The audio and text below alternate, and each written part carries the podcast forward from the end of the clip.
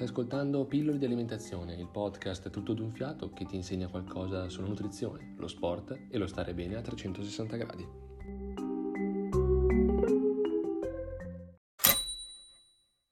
Come fanno i prezzi dei prodotti a rimanere invariati al supermercato nonostante il boom dei prezzi delle materie prime? Beh, la soluzione è girare la confezione di colomba, di farina, di biscotti o di patatine e trovi che il peso netto è diminuito notevolmente in questi ultimi momenti, in questi ultimi giorni. Colpa di chi? Beh, innanzitutto colpa chiaramente della crisi che stiamo vivendo delle materie prime non solo di origine animale e vegetale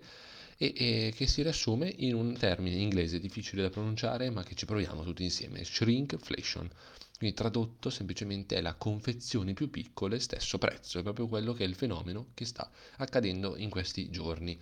Ti sarà capitato sicuramente di andare al supermercato, trovare eh, con stupore la stessa confezione di biscotti, o meglio, quella che sembrava la stessa confezione di biscotti, allo stesso prezzo di prima della crisi economica,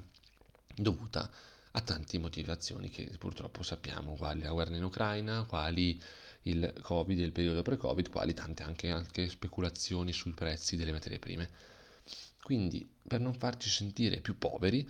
le grandi aziende alimentari, appunto per contrastare il, il fenomeno del, dell'innalzamento dei prezzi delle materie prime e farci fare comunque la spesa, perché anche loro vivono di quello, ci hanno deciso di diminuire le confezioni, le, anzi la grammatura delle confezioni, perdonatemi.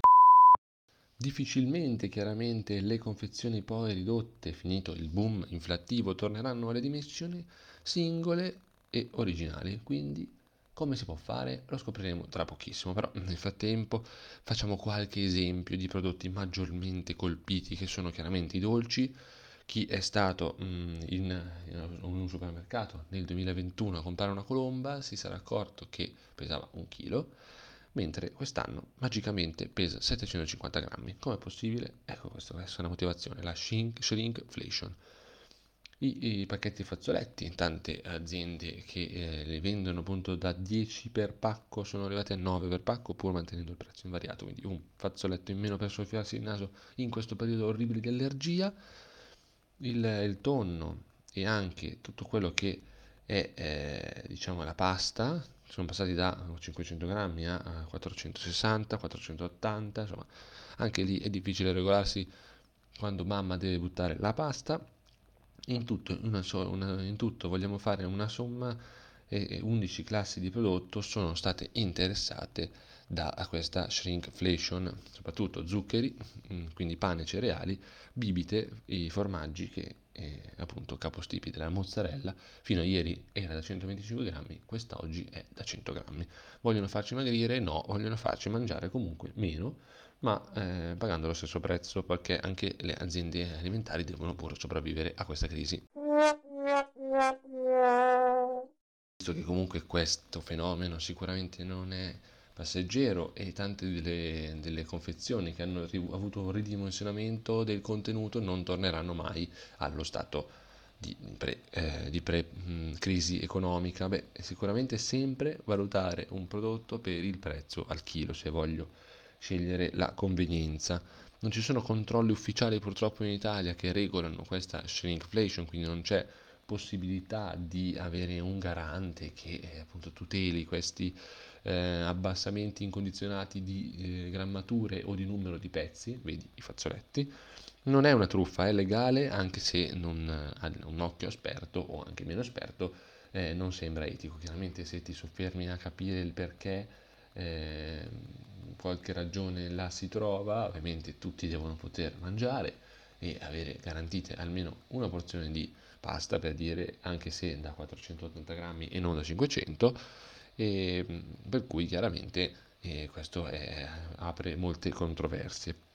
I ripari classici sono i migliori, quindi ripararsi da, da, questa che poi non è altro che un'inflazione vera e l'inflazione vera e propria, eh, quindi investire in prodotti al riparo dall'inflazione, quindi tutti i prodotti che invece addirittura eh, possono giovare da un periodo di, di crisi, quali tipo l'oro, oppure insomma prodotti che non siamo qui a definire, non siamo finanzieri, finanziatori, non siamo finanza, non siamo nulla, però siamo persone che danno consigli e, e appunto pensiamo che possano aiutare tutti in questo, in questo periodo.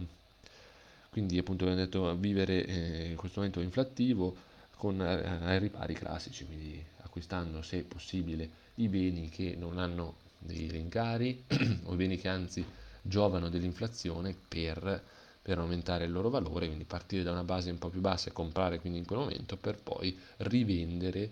o tenere comunque immobilizzato quella, quel capitale in un prodotto che non, è, non, non soffre diciamo, dell'inflazione di questo momento.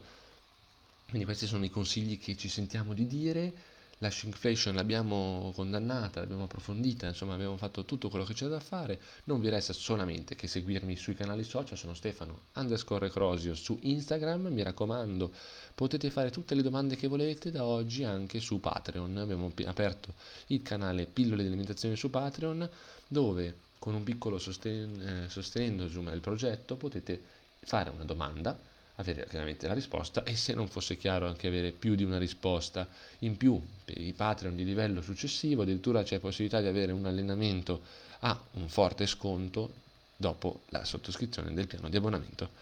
E noi con questo ci sentiamo alla prossima. Ciao!